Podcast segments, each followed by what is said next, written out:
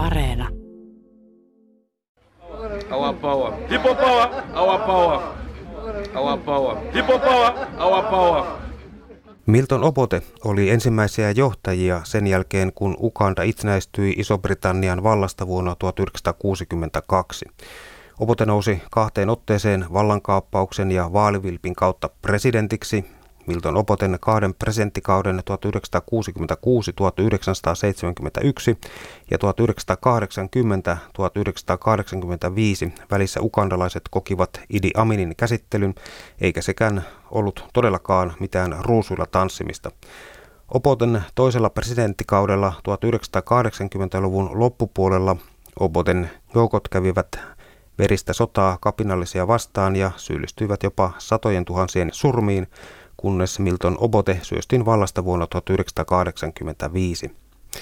Idi Aminin ja Milton Oboten hirmuvallan aikakausi kesti Ukandassa käytännössä siis kaikkiaan yli 20 vuotta, vuodesta 1962 vuoteen 1985. Tuona aikana ehti syntyä useampikin hirmuvallan sairastuttama ja menetetty sukupolvi, joka nauroi nähdessään ruumiin. Niinpä presidentti Milton Oboten ajan 20 000 vahvuisen armeijan riveissä taisteli myös noin 3000 lapsisotilasta, joista nuorimmat olivat täyttäneet hädintuskin 10 vuotta. Kuuntelet 12 diktaattoria-sarjaa ja minun nimi on Raimo Tyykiluoto. Toimittaja tietokirjailija Hannu Pesonen Milton Oboten luoma väkivallan ilmapiiri myrkytti monen ukandalaislapsen elämän. Aivan varmasti sekä 1960-luvulta lähtien että sitten uudestaan 1980-luvulla, eikä tässä välilläkään jäänyt aikaa, jossa olisi paljon, paljon pystytty herpautumaan. Että tosin tällä jälkimmäisellä kerralla ilmapiiri oli jo niin kauhun ja väkivallan saostama Idi Aminin jäljiltä, että ei siihen voinut paljon enää lisätä, vaikka hirmutekojen laatu muuttui pahemmaksi tai ainakin sai uusia muotoja. Ja ja tuohon nauruun, niin tuollaisissa tilanteissa niin siinä alkaa toimia sekä elojäämisrefleksit että alitajuinen toiminta, joka yrittää suojata päätä ja mieltä järkkymästä täysin. Ja se selittää paljon tuota kertomasi nauramista ruumiiden tai murhaamista nähdessä. Että, että ei, ei nauru silloin ole julmuutta eikä väkivallan ihannointia, vaan ennemminkin hätähuuto. Että se on se ainoa vaivainen muuri, joka estää sekoamasta. Ja mun täytyy kyllä itse sanoa, että mä en ole koskaan pelännyt aikuisten eh, tota, aseist, aseistautuneiden sotilaiden tai sissien edessä niin paljon kuin, kuin tuollaisten lapsisotilaiden kohdalla, koska heillä, heillä ei ole oikeastaan enää vielä sit mitään sitä hyvän ja pahan erottelutaitoa, vaan ainoastaan että sekä oma pelko että tarve, tarve tulla hyväksytyksi näiden isompien pomojensa, tappajiensa tota, silmissä. Ja to, toinen merkki, jonka mä olen tunnistanut no, noina aikoina lapsista nuoriksi ja aikuisiksi kasvaneissa ugandalaissa on semmoinen jähmeä, apatian kaltainen liikkumattomuus, semmoinen välinpitämättömältä näyttävä suhtautuminen moneen asiaan. Ja sekään ei tarkoita, ettei julmuudet heitä koskettaisi, vaan päinvastoin, että ne sattuu niin rajusti ja palauttaa niin kauhealla tavalla lapsena nähtyihin tai kuultuihin hirveyksiin, että ne pitää vaan torjua. Ja kun ajatellaan, että Ugandassa ei varmaan 1980-luvun puolivälissä ollut juuri ketään, joka ei olisi tavalla tai toisella ollut osallisina näihin Oboten hallinnon hirmutöihin tai, tai Aminin hallinnon sitä ennen. Joko tekijänä tai uhrina tai jommankumman auttajana tai todistajana tai sukulaisena. Ja paljon puhutaankin sellaista käsitteestä kuin kollektiivinen trauma, että koko yhteiskuntaa ja kaikkia sen jäseniä koskettava niin kuin lamaantuminen, masennus ja hätä. Tästä keskustellaan paljon, että kollektiivisen trauman vaikutuksesta yhteiskunnan koko elinvoimaan. Ja siitä on erilaisia arvioita, mutta yleinen käsitys kyllä on, että kyllä ne heikentää sekä koko yhteisön että sitten yksilöiden kykyä suoriutua tavoitteesta. Ja Uganda oli tuolloin oboteen ajan päättyessä aivan polvillaan. Ja kyllä tämä henkinen lama ja sekasorto varmasti hidasti Ugandan toipumista ja pääsyä kasvuun ja kehitykseen kiinni. Tältä osin tietysti aika taas parantaa vähitellen.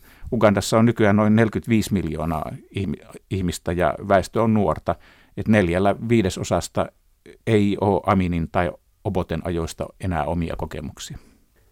Ugandaa on pidetty hirmuhallitusten joukkomurhien ja sodan tuhon vertauskuvana ja Milton Obotea kaiken kauhun isänä. Vertauskuva ei liene kaukaa haettu. Ei, että Obote on ollut lainausmerkeissä sanottuna niin kuin aliarvostettu murhaaja. Että Ugandan kokemia kauheuksia kuvattaessa on pääasiassa keskitytty Aminiin. Ja pitää muistaa, että Obotea pidettiin sekä ensimmäisellä että ja, ja jopa toisellakin kaudella aluksi kansainvälisissä arvioissa ainakin jossain määrin merkkinä toivosta ja kehityksestä ja osin Ugandassakin.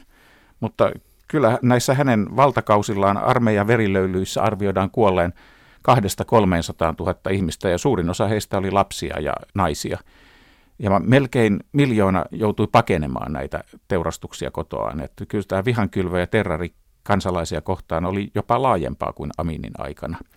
Ja tuo kauhun isävertaus, mitä käytit, niin on kyllä ihan oikeutettu, koska Oboten julmuudet ensimmäisellä kaudellaan, niin ne pohjusti Aminin nousua valtaa ja vain ne tekivät sen mahdolliseksi. Ja koska ne karmeudet oli jo Oboten ajalla arkipäiväistyneet, niin ne antoi Aminille tavallaan oikeutuksen jatkaa näitä omia julmuuksia. Nyt niitähän saattoi aina puolustella ja puolusteltiinkin, että eihän nämä ole mitään siihen verrattuna, mitä Obote teki.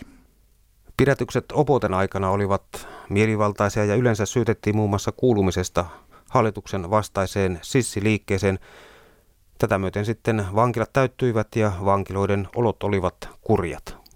Eläintäkään harvoin rääkätään häkissä niin kuin vankia Oboten vankiloissa. Et niitähän liittyy näitä tarinoita, että vangit joutuivat juomaan omaa, omaa virtsaansa ja syömään ihmislihaa selvitäkseen tiedä, onko ne totta, mutta ei se mahdottomaltakaan kuulosta. Ja se on varmaa, että heitä hakattiin niin vasaralla, kiväärin perällä kuin rautatangollakin. Ja vankeja katosi ja telotettiin. Ja nämä kadonneksi jääneet olivat pahoinpitelynsä menehtyneitä, se on ihan selvää, joita ei haluttu luovuttaa omaisille, koska jäljet olisi paljastaneet liian selkeästi heidän kohtalonsa.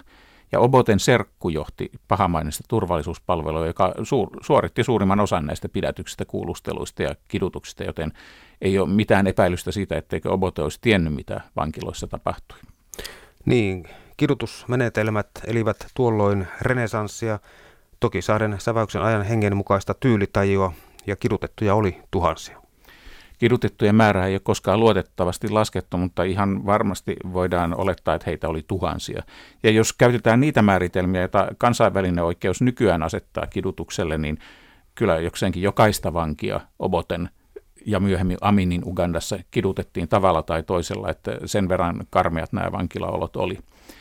Heti Oboten paettua tällä jälkimmäisellä kerralla vuonna 1985, niin uutistoimisto AP eli Associated Press haastatteli erästä juuri armeijan vankilasta vapautettua vankia, joka kertoi nähneensä, miten 52 hänen vankitoveriaan nääntyi nälkään ja sairauksiin sen seitsemän kuukauden ajan, kun hän lojui siellä. Et pienissä selleissä saattoi olla yli 150 vankia, niin että piti nukkua seisaallaan tai kyykyssä, koska pitkälleen ei yksinkertaisesti mahtunut. Ja hän ei itse tiennyt, minkä takia hän oli sinne joutunut, sillä häntä ei koko tänä aikana kertaakaan kuulusteltu tai viety tuomarin eteen tai kerrottu syydettä. Ja, ja varsinkin nämä Baganda-kansaan kuuluvat ugandalaiset oli vaarassa, koska he vastustivat selkeimmin Oboten valtaa ja heitä värväytyi eniten Ugandan nykyisen presidentin Joveri Musevenin johtamaan vastarintaliikkeen armeijaan. Usein se, että oli nuori tai keski-ikäinen bagandamies, riitti bandiitiksi leimaamiseen ja pidätykseen. Ja nämä kidutukset tapahtuivat pääasiassa armeijan varuskunnissa ja turvallisuuspalvelun tiloissa. Ja yksi näitä pahamaineisimpia paikkoja oli pääkaupungissa Kampalassa, sijainnut entinen vanhainkoti. Näissä Obaton vankiloissa käytettiin esimerkiksi auton rengasta, joka pujotettiin uhrin ympärille ja sytytettiin palamaan ja annettiin sitten kuuman kumin valua uhrin päälle – ja tätä voitiin toistaa jopa päivien ajan, jos kidutettava sen kestiä. Ja tämä necklacing hän oli myös Etelä-Afrikassa vapautusliike ANCn käyttämä keino, jolla rankaistiin valkoisen apartheid-hallituksen kätyreiksi epäiltyjä. Ja lisäksi näissä Ovoten vankiloissa kiduttamiseen kuului ampumalla haavoittaminen, raajojen pistely pistimillä ja sukupuolielinten polttaminen ja myös raiskaukset ja muu seksuaalinen pahoinpitely olivat ihan yleisiä. Milton Obote syntyi vuonna 1925 pienessä Akokoron kylässä, missä hänen isänsä oli kyläpäällikkö. Ukanda oli tuolloin Iso-Britannian siirtomaa. Milton olisi halunnut opiskella oikeustiedettä, mutta sopivaa opiskelupaikkaa ei ollut lähimaillakaan. Harmi, jos nimittäin olisi ollut, Milton olisi ehkä oppinut kunnioittamaan lakia edes hivenen. Milton pääsi kuitenkin Makerenen yliopistoon Kampalaan. Hän opiskeli kauppatieteitä, englannin kieltä ja maantiedettä, mutta ei koskaan valmistunut. Opiskelut jäivät kesken, koska hän liittyi opiskelijaradikaalisen liikkeen äärisiipeen, jossa koettiin, että opiskelu ei ollut järkevää ajan käyttöä. Opiskelun sijaan Milton Obote osallistui kansallista itsetuntoa herättävään liikehdintään, kunnes tie vei Keniaan ja Obote tutustui nuoriin itsenäisyyttä ajaviin poliitikon alkuihin. Keniassa Milton työskenteli ja osallistui myös ammattiyhdistysliikkeeseen ja paikallisen Kenia African Party puolueeseen. Hän palasi Ukandaan keskelle maan itsenäistymispyrkimyksiä vuonna 1957.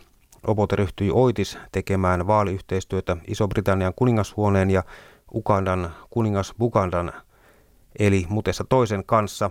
Yhteistyö kantoi hedelmää, kun Ukanda itsenäistyi vuonna 1962. Kuningas Mutessa toisesta tuli Ukandan ensimmäinen presidentti ja Milton Obotesta piakoin ensin pääministeri ja vuodesta 1966 presidentti. Toimittaja tietokirjailija Hannu Pesonen, kun Milton Obotesta tuli presidentti vuonna 1966, se ei tapahtunut maan perustuslain eikä minkään muunkaan lain mukaan. Laki oli Obotelle ihmisen luoma, eikä se näin ollen ollut mikään Jumalan sana. Ei se sitä ollut, että, se, että hän kaappasi vallan johtui siitä, että Ugandankin ihmisten luoma laki ei sallinut kullan laajamittaista salakuljetusta ja hän kärähti siitä.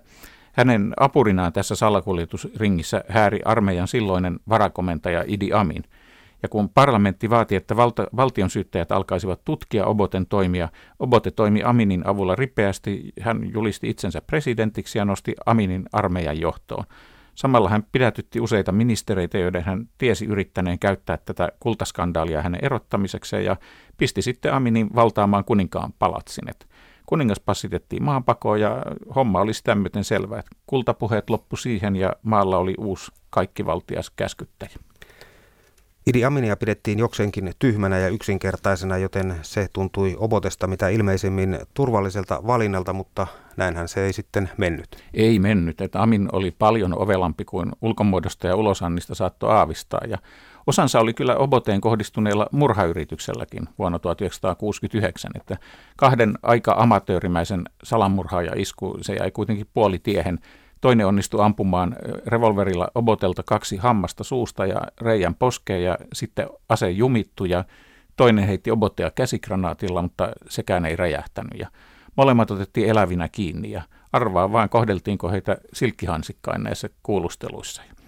Ja Obote keksi kyllä ottaa tästä tilanteesta kaikki kipurahat, mitkä pystyi, että nämä attentaatin tekijät pakotettiin tunnustamaan tehneensä teon opposition toimeksiannosta ja siitä hyvästä Obote sitten saattokin kieltää kaikki muut poliittiset puolueet paitsi omansa.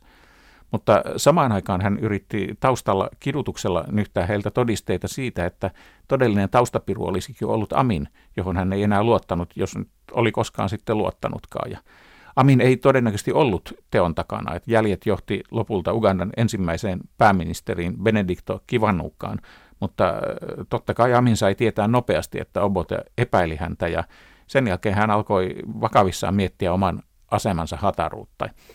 Ja sitten päätteli sitten, että paras tapa varmistaa se oli keikauttaa kunnolla heidän yhteistä venettään silloin, kun toinen seisoi.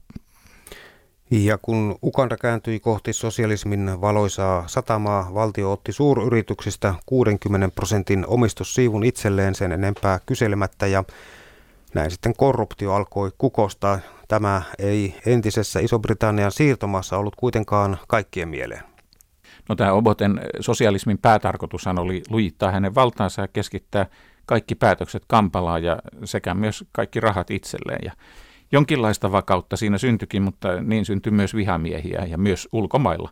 Se, että hän uhkasi kansallistaan Ugandan ulkomaiset yhtiöt, sai britit varpailleen. Hehän omisti yhä suuren osan Ugandan taloudesta. Ja britit asettukin tukemaan Aminia, kun hän kaappasi vallan silloin, kun Obote rehtyi lähtemään valtiovierailulle Singaporeen vuonna 1971. Mutta myös Israel oli mukana järjestelemässä näitä käytännön kuvioita kaappauksen onnistumiseksi. Heillä oli tämä jalkamiehiä Kampalassa, jotka petasi, petasi tätä tilannetta ja auttoi Aminia. Ja Israel etsi silloin niin kuin, niin kuin nykyäänkin kiihkeästi valtioita, jotka asettuisivat sen eikä arabimaiden puolelle ja näki Aminissa lupaavan liittolaisen. Ja Aminhan tekikin sitten jopa ensimmäisen valtiovierailunsa Israeliin, mutta nämä välit kylmeni pian.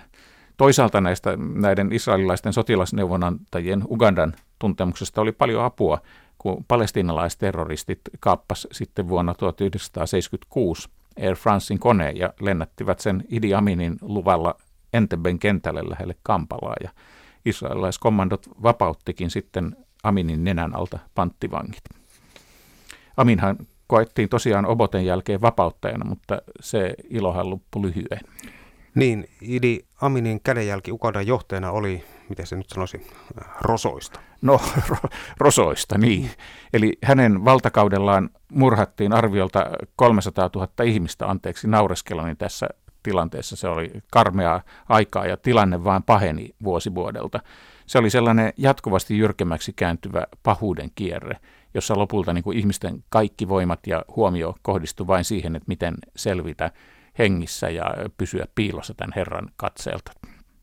Idi Amin syöstiin vallasta 1979, jonka jälkeen päämiehen paikalla ehti piipahtaa kolme miestä ennen kuin Milton Obote nousi tansanilaisten tukemana ja vaalivilpillä presidentiksi jälleen vuonna 1980. Hannu ei tätä Oboten toista tulemistakaan onnelaksi voi kutsua.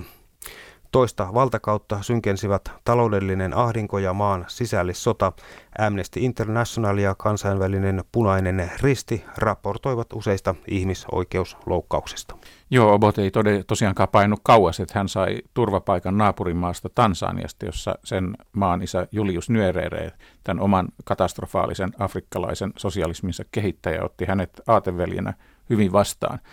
Ja sieltä hän myös palasi, kun sai innostettua Tansanian lähettämään armeijansa Aminia vastaan, kun tämän hirmuhallinto oli suistanut Ugandan raiteilta ja uhkasi nyt naapureitakin. Ja tosiaankin kostoa oli haudottu ja sitä myös toteutettiin, että tietysti kansallisen turvallisuuden nimissä. Ja tämä ilmapiiri oli äärimmäisen myrkyttynyt ja vastakkainasettelu jyrkkää. Ja käytännössä ugandalaisten elämä ei mitenkään kohentunut. Että samaan aikaan tämä Joverin Musevenin johtama vastarintaliike valtasi pikkuhiljaa lisää alueita ja sota kiihtyi.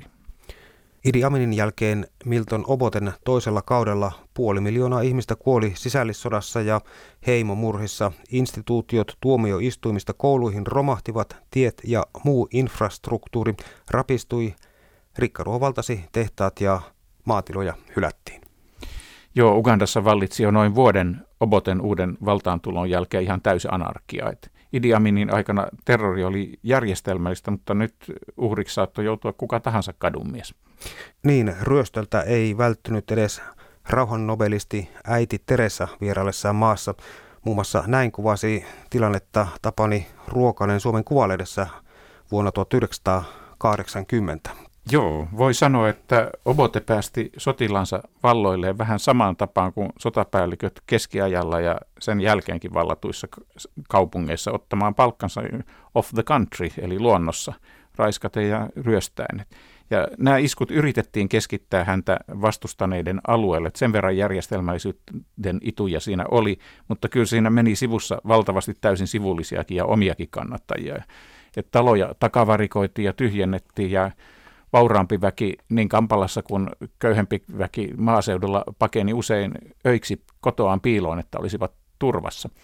Et maaseudulla oli muutenkin jo ollut vuosien ajan paljon tällaisia päiväkyliä, joissa asukkaat käytännössä päivällä hoitelivat siellä asioitaan, mutta painuvat yöksi sitten nukkumaan ryöstelevien asejoukkojen pelossa joko pellon laitaan tai viidakkoon.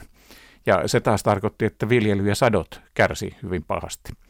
Ja puolitoista vuotta Aminin kukistumisen jälkeen Ugandassa ei ollut oikeastaan enää rahaa, ruokaa, bensaa eikä, eikä hallitusta. Et ainoa maassa toimiva asia oli mustapörssi. Virkakunta ei saanut ansioitaan palkasta, sillä rahalla oli vain paperin arvo. Kyllä ne kerättiin sitten lahjuksista, jos jollain oli niitä antaa. Ugandan kaupankäynti ja rahatalous oli muutenkin ollut jo valmiiksi sekaisin, koska Amin oli yhdessä hulluuden puuskassaan karkottanut kertaheitolla maasta kaikki intialaiset, jotka olivat taloutta ja rahamarkkinoita pyörittäneet, takavarikoinut heidän omaisuutensa ja yrityksensä ja ajanut ne osaamattomuudellaan konkurssiin pikavauhtia. Tämä sota kiihtyi, sitä kutsuttiin tämmöisen Ugandan savannisodaksi ja Oboten armeija syyllistyi jatkuvasti yhä laajempiin kostoiskuihin ja joukkomurhiin – Musevenin kapinallisten tukijoiksi epäilemien kohtaa, eivätkä hekään mitään enkeleitä ollut.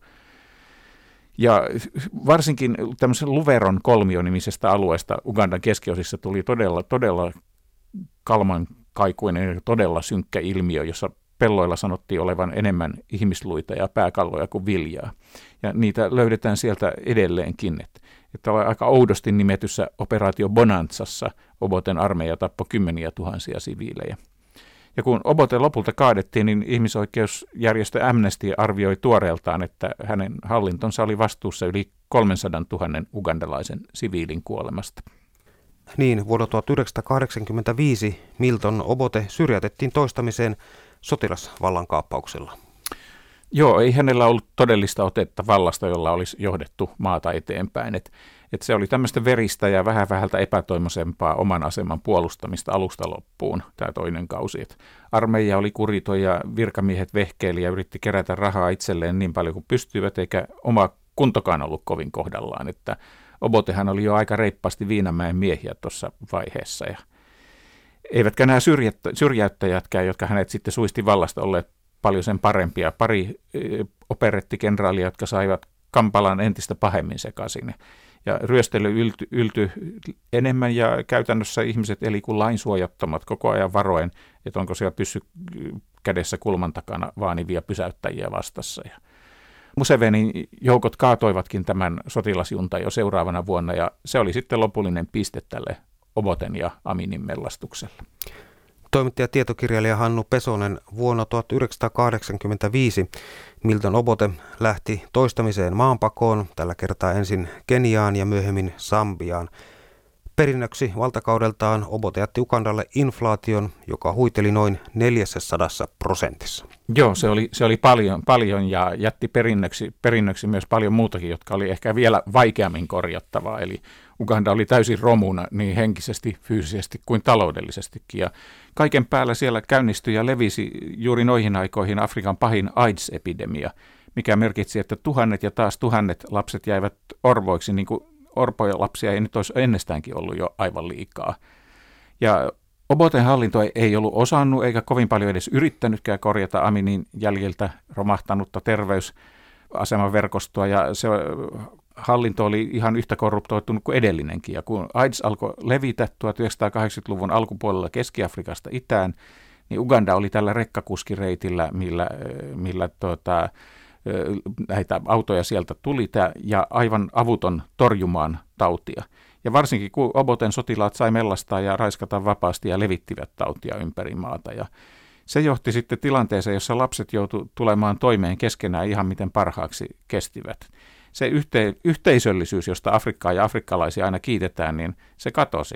Ei yksinkertaisesti ollut enää voimia eikä varaa siihen, että usein kun tämmöinen lapsijoukko jäi orvoksi kotiinsa, niin kuolleiden vanhempien sukulaiset tulivat ja tyhjensivät talosta kaikki, minkä irti saivat ja jättivät lapset omilleen.